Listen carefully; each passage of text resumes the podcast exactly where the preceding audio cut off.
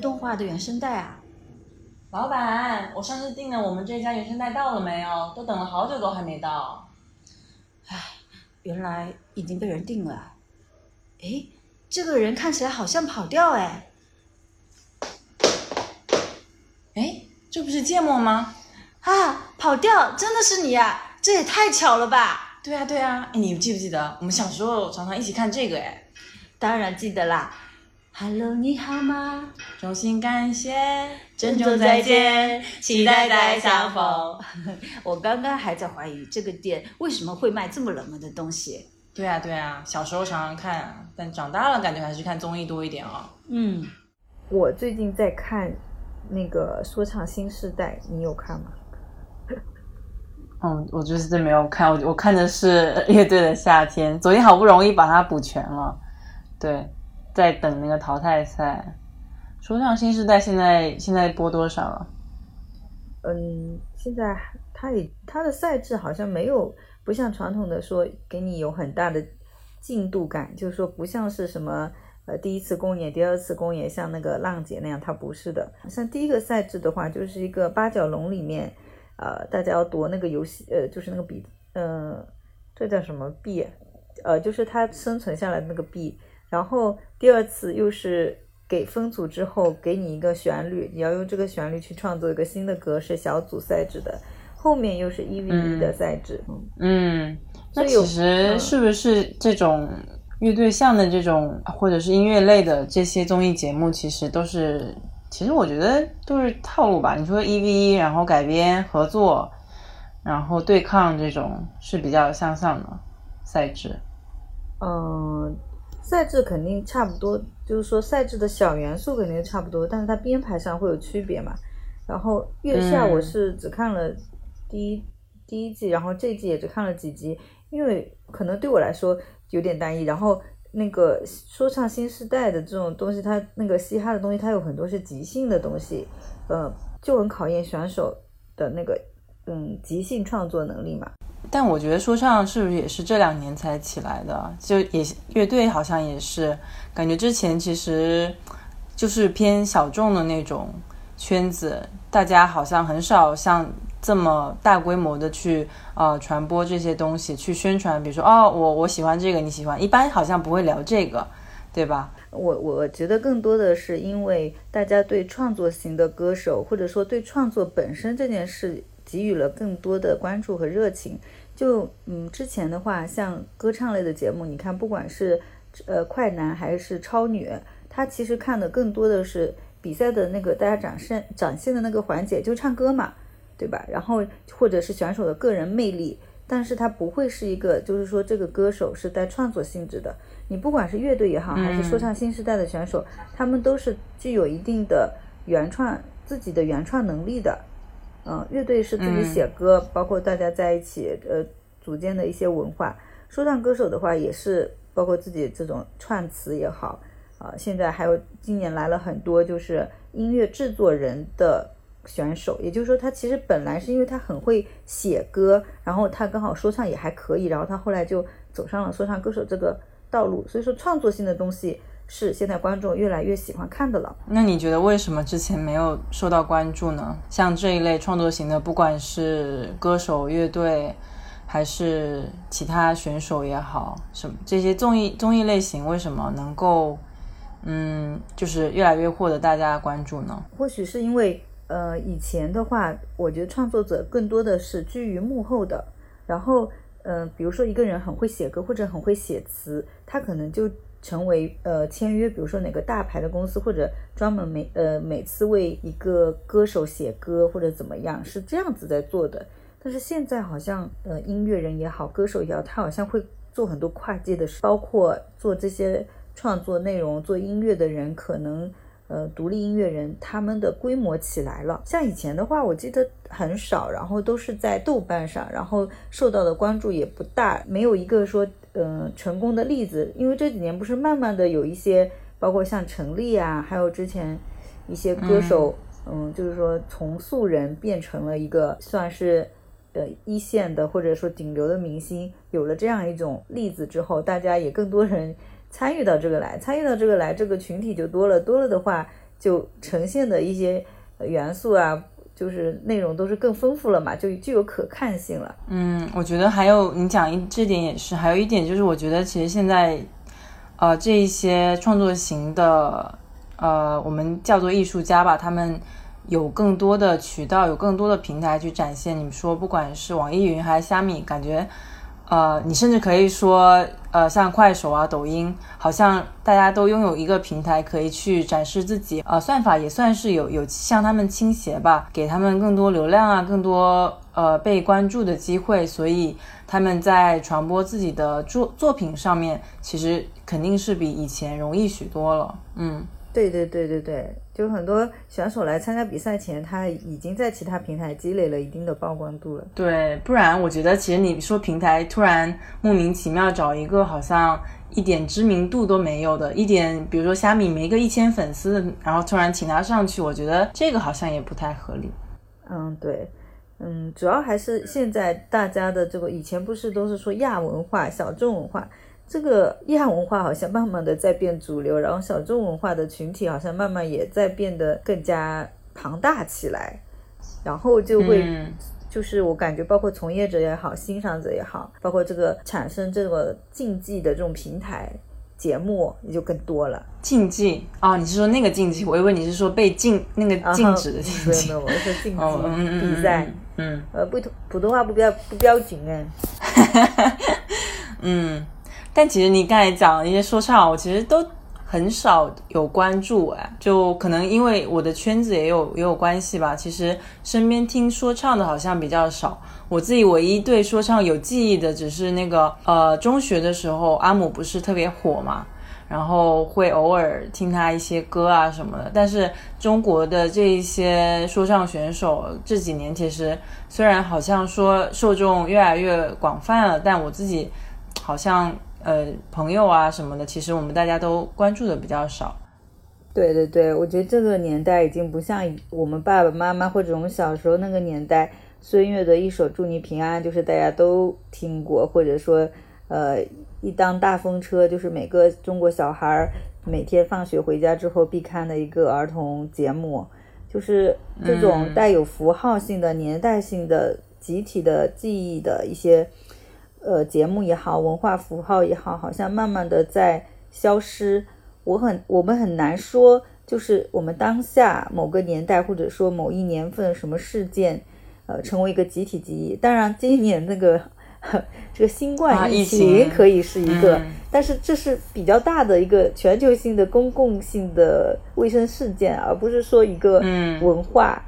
就是。呃，我觉得确实好像没有集体记忆这回事儿了。嗯，对，而且其实你要这样讲，感觉其实还就这东西还呃挺复杂的，因为其实现在就刚才也有提到说，其实现在就像全球化的媒介，其实已经越来越融入到我们生活里面，但是好像我们自己能够，比如说和对方能够对上的这些文化，反而那些概率还是比较越来越低了，是因为这些。猜测这个是不是因为这些文化越来越细分了，还是说，嗯，这些圈子他们本身，你说，比如说出圈啊，这些还是小概率的事件。我们自己能够真正找到那些有共鸣的呃地方，其实没有我们想象中的那么多。对对对，确实。比如说，我觉得像你说的这个细分嘛，就是越细分越深挖进去之后，它就会造成了一个门槛，就是让另外。一个群体想要进入这个文化的话，他要懂得这个文化，他要翻过的这个障碍会更更更高。就是比如说现在也有一些什么 J.K. 文化或者说饭圈文化，我就觉得我很难去进入到他们的这个知识领域里。他们其实这个圈子里面已经成了有一套系统的，包括饭圈里面怎么控评，然后什么偶像应该有怎样的一个守则。上次不是就有说。呃，有一个事情是让我蛮震惊的，就是说张雨绮好像在她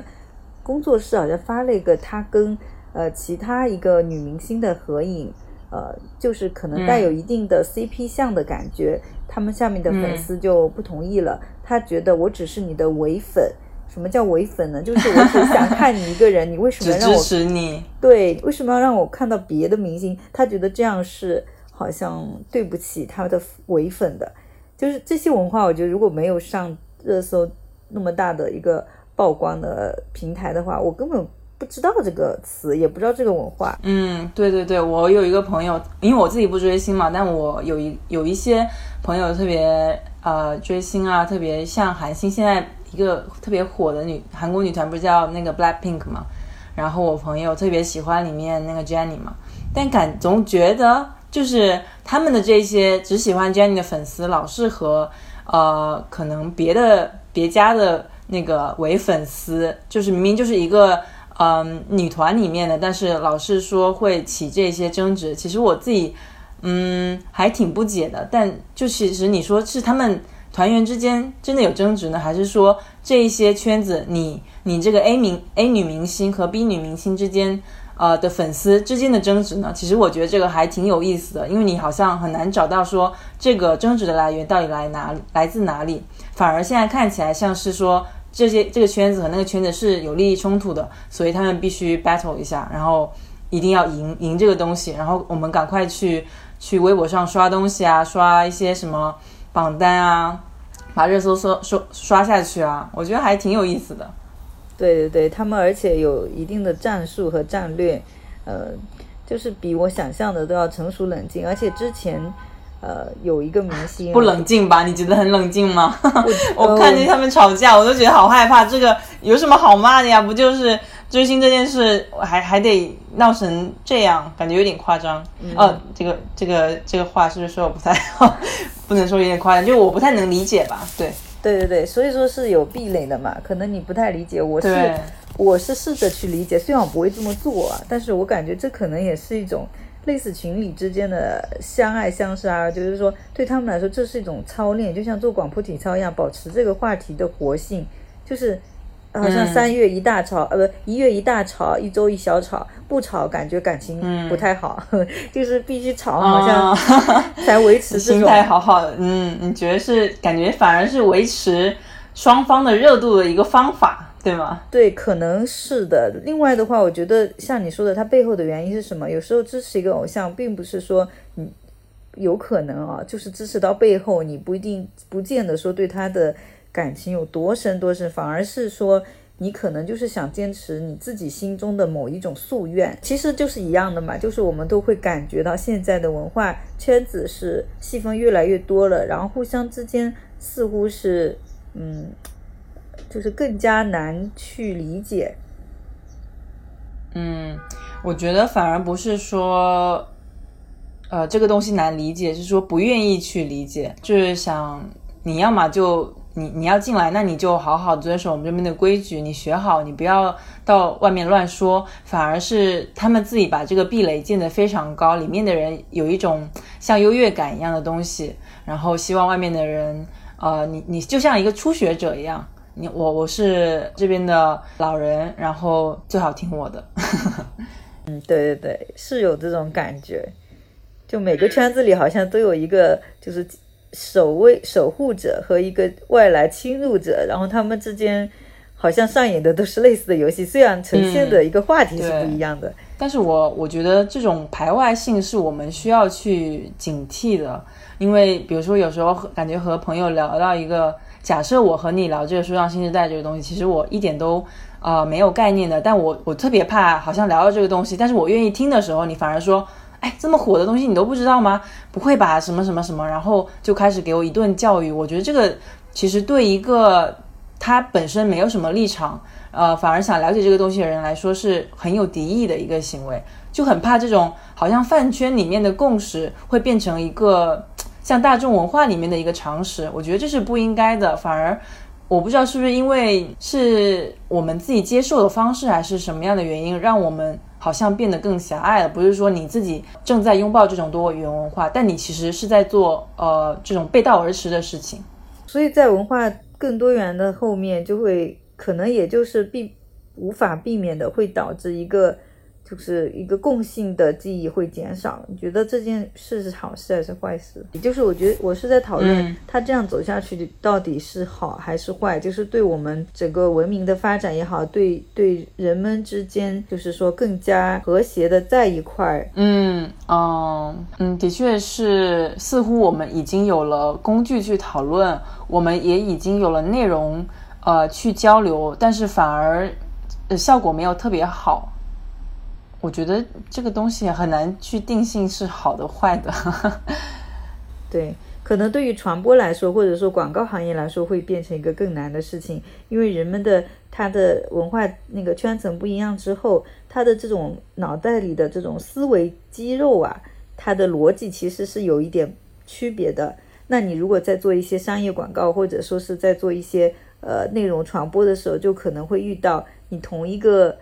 逻辑不能够奏效，在那么多人里面奏效。你像之前的话，虽然说它广泛运运用的都是这个心理学的东西啊，但是就会变成呃，有一些人其实不买你的账，嗯，不会像不会像以前就是出现嗯。一些很、大家都看都接受的一些广告或者什么的。嗯嗯。嗯，但我我反而觉得现在广告其实是也有这种越打越细的感觉，呃，比如说现在我觉得其实很多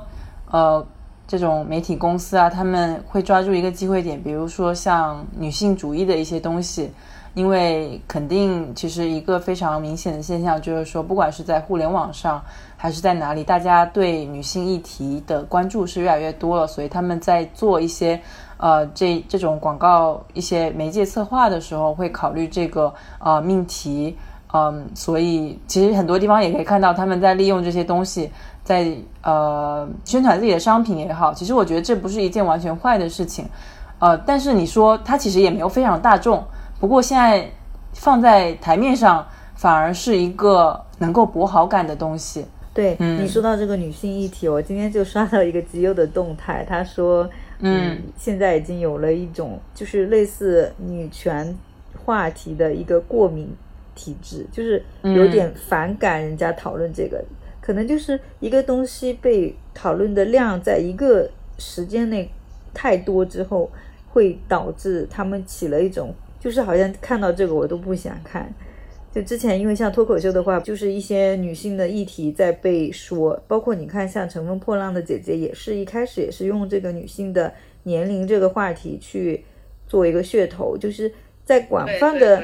就是好像这个夏天一直在讨论，或者说近期一直在讨论之后，有些人反而竖起了个屏障，嗯，慢慢的就开始隔离这个东西，而且本来以前在讨论的时候，我感觉今年还是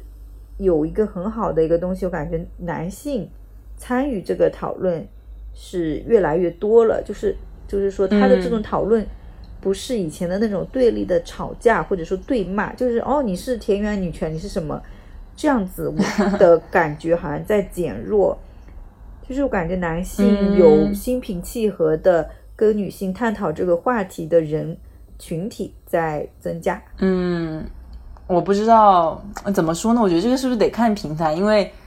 我不知道你可能在极客上，其实可能是一个氛围比较好的、适合讨论的那么样一个环境，但是在微博上，其实田园女权骂的人多了去了，然后也有更难听的称呼去呃，可能去呃责备别人啊什么的。嗯，我觉得反而你你这么一说，我本来想说，呃，可能大家会越来越反感，有点反感这个东西，但是不是其实是一种两极化的，就是越愿意讨论的人其实是投入了越来越多精力，但越不愿意讨论的人就是把这个高墙竖得越来越高，然后中间地带其实是非常少的。嗯，很有可能。这么说，反而有点有点担心，就是好像其实我们想要的是一个比较中间的，呃，甚至是中性的地带，然后现在好像这种两极化的倾向其实是嗯比较难去处理的。对，因为两极化之后，它就更加没有流动性，就是说观念的流动和就是观点的一个交换，可能它最后就会变成一条干干枯的河流，就是说它不存在流动的可能。就本来的话，如果是大家都是站在不同的立场去交流的话，那可能你来我往，可能会造成一个呃双方都得到一个更宽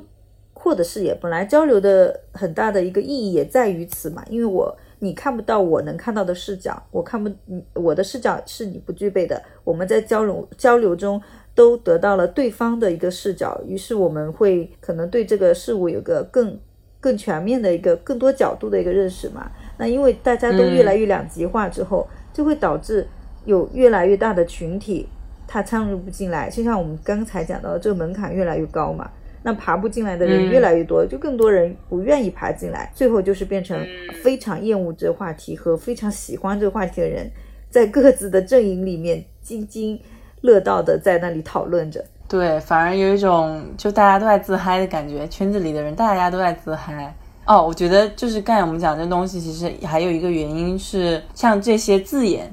女性主义、女权。啊，或者是性别平等，呃，有一种过度被消费的感觉，所以他们自己本身所承载的这些内涵是被简单化的，所以可能大家一讲到这些议题的时候，就会觉得啊，又是那一群人要来要来向我们男性要权利，嗯，或者是说啊，这群这个不懂性别平等的呃傻瓜什么的。感觉就是这种这种氛围是变成一种像西交反应一样的，然后一提到这个，感觉就不想和对方交流了，就觉得这个对话可以结束，不然我这个情绪上来其实是很非常消耗我的精力和时间成本的。对，那你觉得就是面对这种环境，我们有没有一种比较好的方式，不管是推动大家去交流也好？或者是说你你要有界限可以，但是这个界限怎么样能让它变成一个更更友好的、更有积极性的？我觉得好难哦，目前好像没有 看到一个非常好的解决方式。可能它也是个不可避免的吧，就是任何观念也好，一个公共的议题或者包括文化圈子也一样。他要经历这个阶段，要经历这个阶段，他才可以融合，然后走到一个新的方向。这我想起一个上个礼拜的新时代的节目里面有个选手，他嗯，C Lo，他唱了一个作品叫做《一块胶布》。嗯嗯，他就是嗯，因为他整个人其实就蛮具备艺术家气质，包括这个舞台的设计，还有自己的着装，他就是白 T 黑裤子，然后用大红色。的胶带把自己全身就是很多部位都胶住，然后用的上场的时候用的是快板，然后最后歌词里面也是唱到了，其实表达的一个是我个人感觉他是在讲我们应该有文化自信，然后有文化自信就不应该拒绝其他文化的。涌入就是涌入，我们其实是有信心把它融合好，因为里面歌词也讲到说，二胡还有琵琶也是由原先有其他的地方传入中国，但是最后也被我们发展为了我们自己个传统的一个东西。所以他的意思是，可能是要叫我们更开放的去接受多元的文化，其实就是有文化自信是不会在这种多元中。丧失的，所以说这可能也是不管月下他们唱摇滚民谣啊之类的，或者说其他的 disco 还是什么都行。我觉得现在大家都在追求一种更深刻的表达，更深刻的作品会受到更多人的追捧和关注。就是怎么样可以友好的有界限感、参与感，又不失去连接，这其实跟我们说的这种多元文化的融合是有点像的。对吧？就是，嗯，大家都说民族的才是世界的，这句话里面其实好好思考一下是很有意思的。我感觉是跟这个有点像，就是文化的东西它有很完美的诠释那个哲学里面这个部分与整体的关系。你要成为这个版图中的一块，你就必须你是有特色的。但是你如果说失去自己的个性，就是不能成为这个总体的一个亮点。但是你如果太有个性，你又不能够与人家很好的连接。嗯嗯，我懂我懂，就是你让我想到你讲说这个，就是你要怎么处理好自己个性和共性的这个问题嘛。呃，我就想到就是前两天看月下，然后那个 Mandarin 他们唱了一首叫 Cradle Song，叫摇篮曲嘛。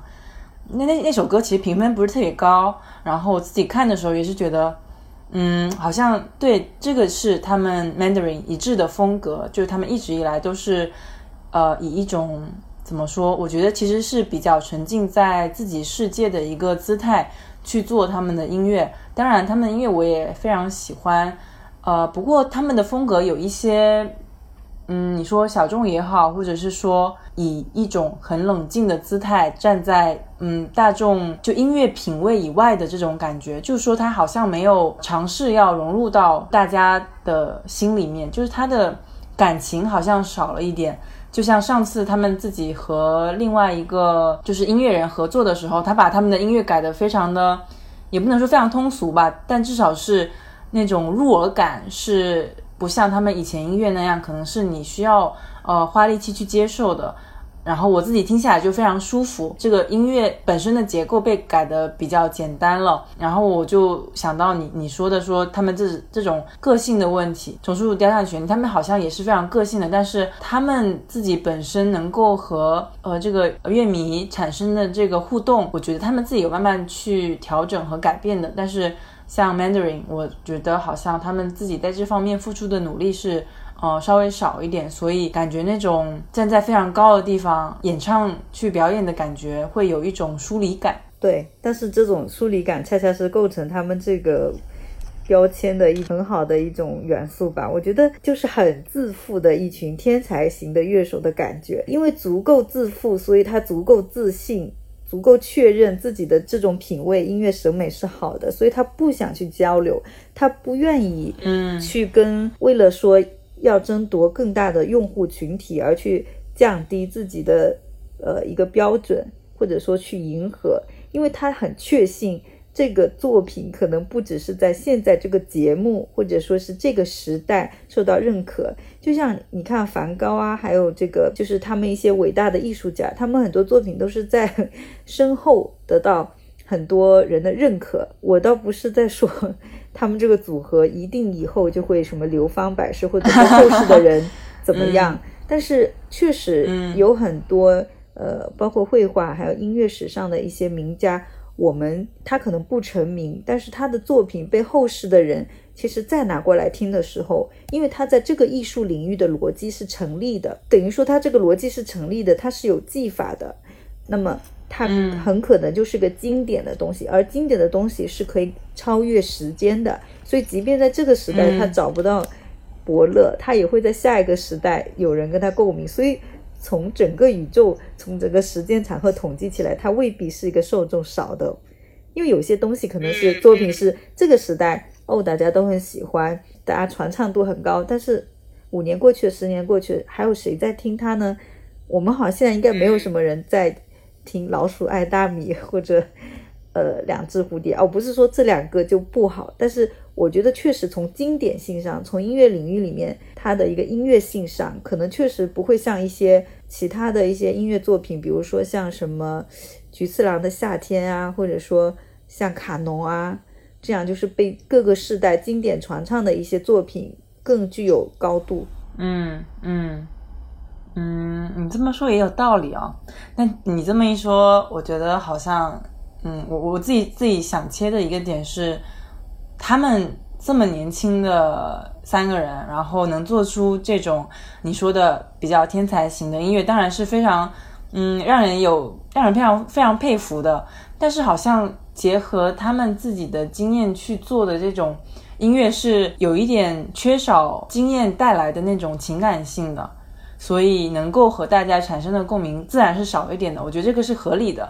但是，就我希望更更多看到那样的东西，那些可能是从他们自己身上去呃生成出来的东西，包括你刚才说的技法，对吧？我之前去看过那一个呃上海当代艺术博物馆的一个展，是那个鲍德里亚的一些摄影作品嘛，因为他自己本身他可能也有研究一些呃摄影的概念啊什么的，但是他自己。那个展览的主题叫“消失的技法”，然后我带着这个主题去看他的一些摄影作品的时候，就反而能觉得，就这些东西是他从他自己生命里、从他生活里流淌出来的，是一个很合理的东西，不是说用那些呃技术啊堆叠起来的一些比较生硬的、可以玩味的东西。所以我想讲的就是，如果能够就在他们自己的音乐里面啊，或者是在任何艺术家的作品里，能够有一些包括一些情感性的东西，一些更柔软的东西。当然不是每个艺术家都要这样做啦，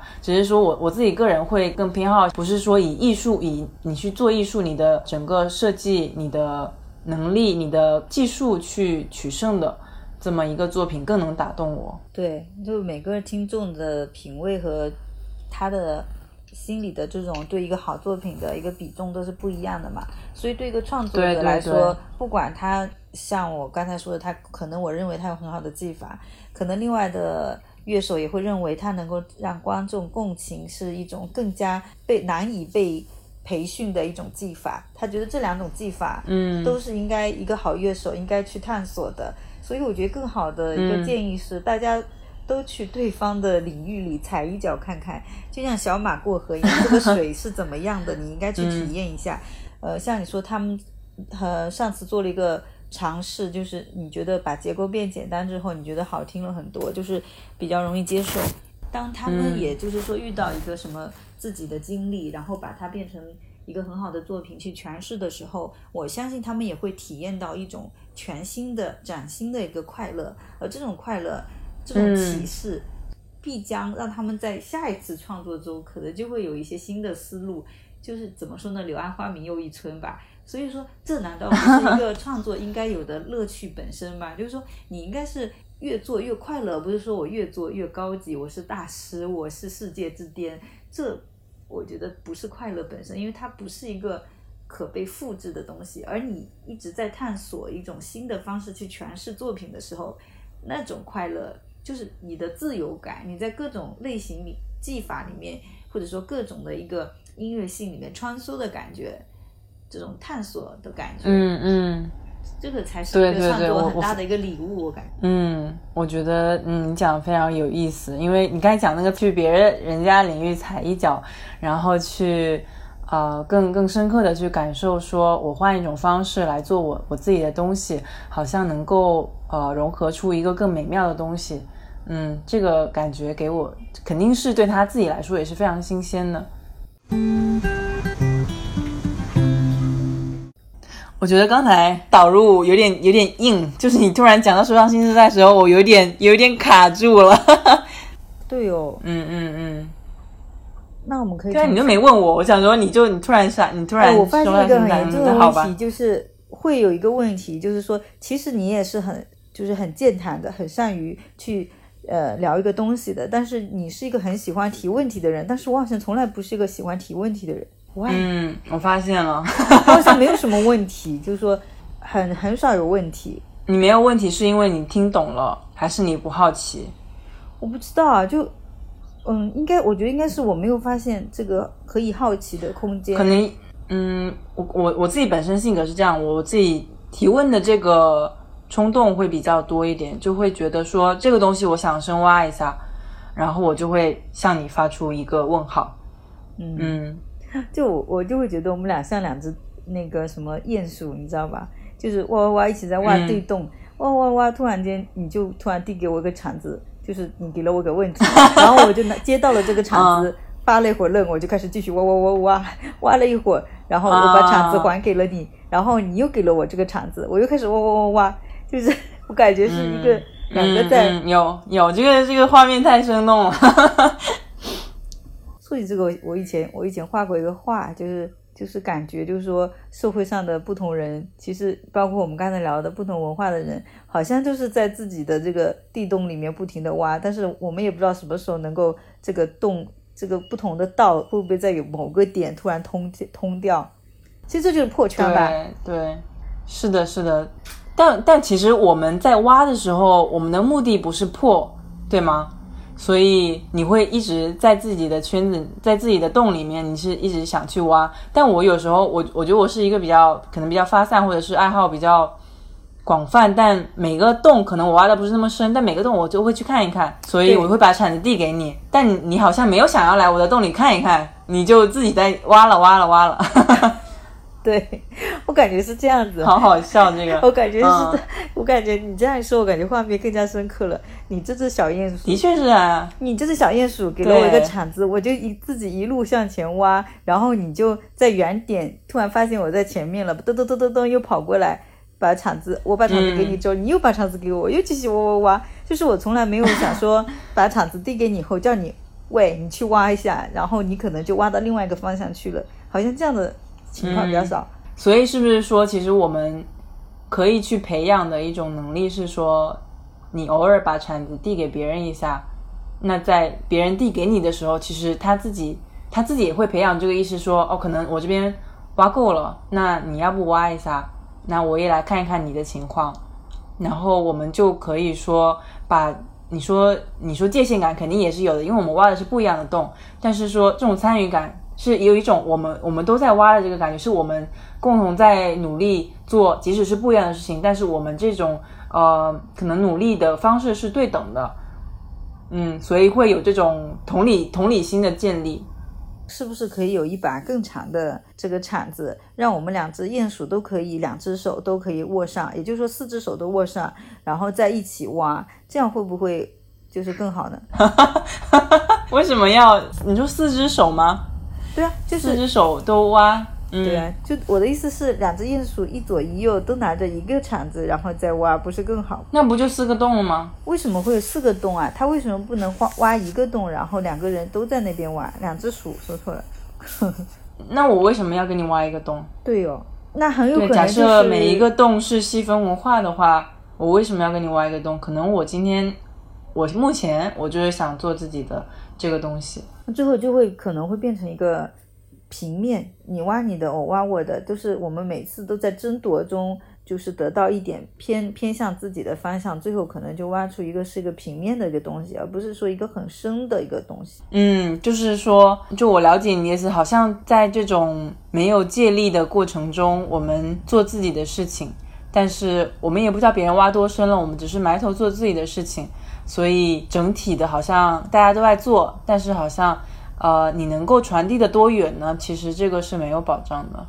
哎，这样说起来反而就是有点像我们以前那些年代的感觉，就是它呈现的东西可能是有限的，就是人们即便是在当下有一些不一样的见解，但是它是没有被表达出来，也没有去深挖，好像大家都是浅尝辄止，继续在一个这样一个混沌的一个状态下去发展这个呈现这个文化的形式，所以它当时也没有呈现很多的多元性。其实对一个事物的发展来说，它比不是具有速度性的，因为。挖得越深，它可能其实是更具有一个拓展的可能性的。虽然像我们刚才讨论的，它可能是更两极化，但是如果如果两只鼹鼠它更愿意去对方的洞里看一看的话，很有可能在交换的过程中，比如说你到我的通道里玩一玩，我到你的通道里玩一玩，然后就发现哎，其实还蛮有趣的，你就会带着一种新的见解、新的角度去挖一挖，我也带着新的角度挖一挖，说不定这两个道就通了，然后之间的一些呃障碍可能就被消除了。嗯，对对对，我觉得也许把在挖的时候，也许我们能建立联系，这个当做一个小小的小目标或者小目的的话，会不会这个挖的过程会更快乐一点？大家交流起来也更更友好，不会说啊你说 A，我觉得是 B，我们又要开始吵起来。这种漫无目的的争吵，好像对方都不能哦，争吵完了，我们互相获得一把很长的、很长的这个铲子，反而用这个铲子来吵架，我们自己失去了一个武器，呃，得不偿失的感觉。对，就是在吵架的过程中，可能铲子砸到了我们的脚，有人会受伤。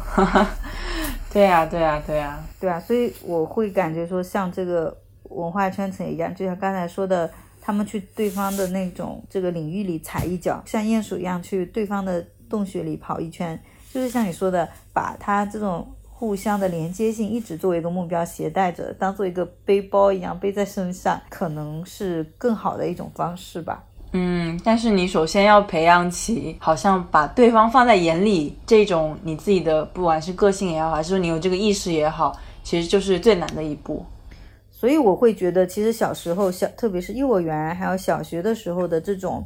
教育是很重要的，这种通识教育，包括我们说的人要善良，要对社会做对社会有用的人。我现在反过头来看，觉得这些都是很有意义的东西。我们小时候可能我们就是长到初中，或者说在高中，或者说特别叛逆的时候，会觉得这些大道理很没有用，或者说很冠冕堂皇、不痛不痒的。但其实你反过来想，这些老生常谈的，父母也谈，老师也谈，社会一直在弘扬的这种东西，当它真的很根深蒂固的长到你的心里的时候，其实是对这种文化不同的文化再去包容的时候是有作用的。我不知道你有没有听过那个《红星闪闪》这首歌。红星闪闪发光彩，这个反正就是这样一首歌。我的意思是，类似于这些歌很红色的歌，或者说是小时候我们唱的一些旋律，它其实很深深的植入到我们心里，有了这种所谓的我们都是鼹鼠的这种感情，是在这些里面发芽的。嗯，你的意思就是从从小培养是吗？那对于我们这些成年人来说怎么办呢？嗯，就是我们。成年人就是就是说这些东西要溯源到小时候嘛，就是没有这些的基础的话，我们很难很容易会忘记我们是都是鼹鼠这件事情。嗯，啊，我觉得你说的说法特别可爱，就是有一种我们忘记好像从哪里走过来的，都以为我们在不一样的路上，其实我们都是差不多，我们都是一样的。对呀，这么说好像有一点让我觉得有点想想哭，这么搞的。啊，突然就想哭了，就想起一些就是可能被很多人认为是很傻的一些东西，比如说炎黄子孙，还有什么龙的传人这种，因为龙其实本来就是虚构的东西嘛，对吧？龙的传人，嗯，这么虚构加虚构，虚构 max 的东西，我们还把它一直传唱至今，到底是以怎样的一种精神理念？其实我们这个东西跟我们都是鼹鼠是一回事啊，我们都是龙啊，龙的传人哎，我们好厉害哦。其实这个东西对于包容是就是互相理解是很有作用的。如果告诉你其实你不是龙，你是蛇的时候，你就可能不想去做龙的传人。就是你会发现你跟他其他人都不一样的时候，你会发现这是个骗局啊！哦，我觉得我们今天就开了一个动物大会，一下子是鼹鼠，一下子是龙，一下子是蛇。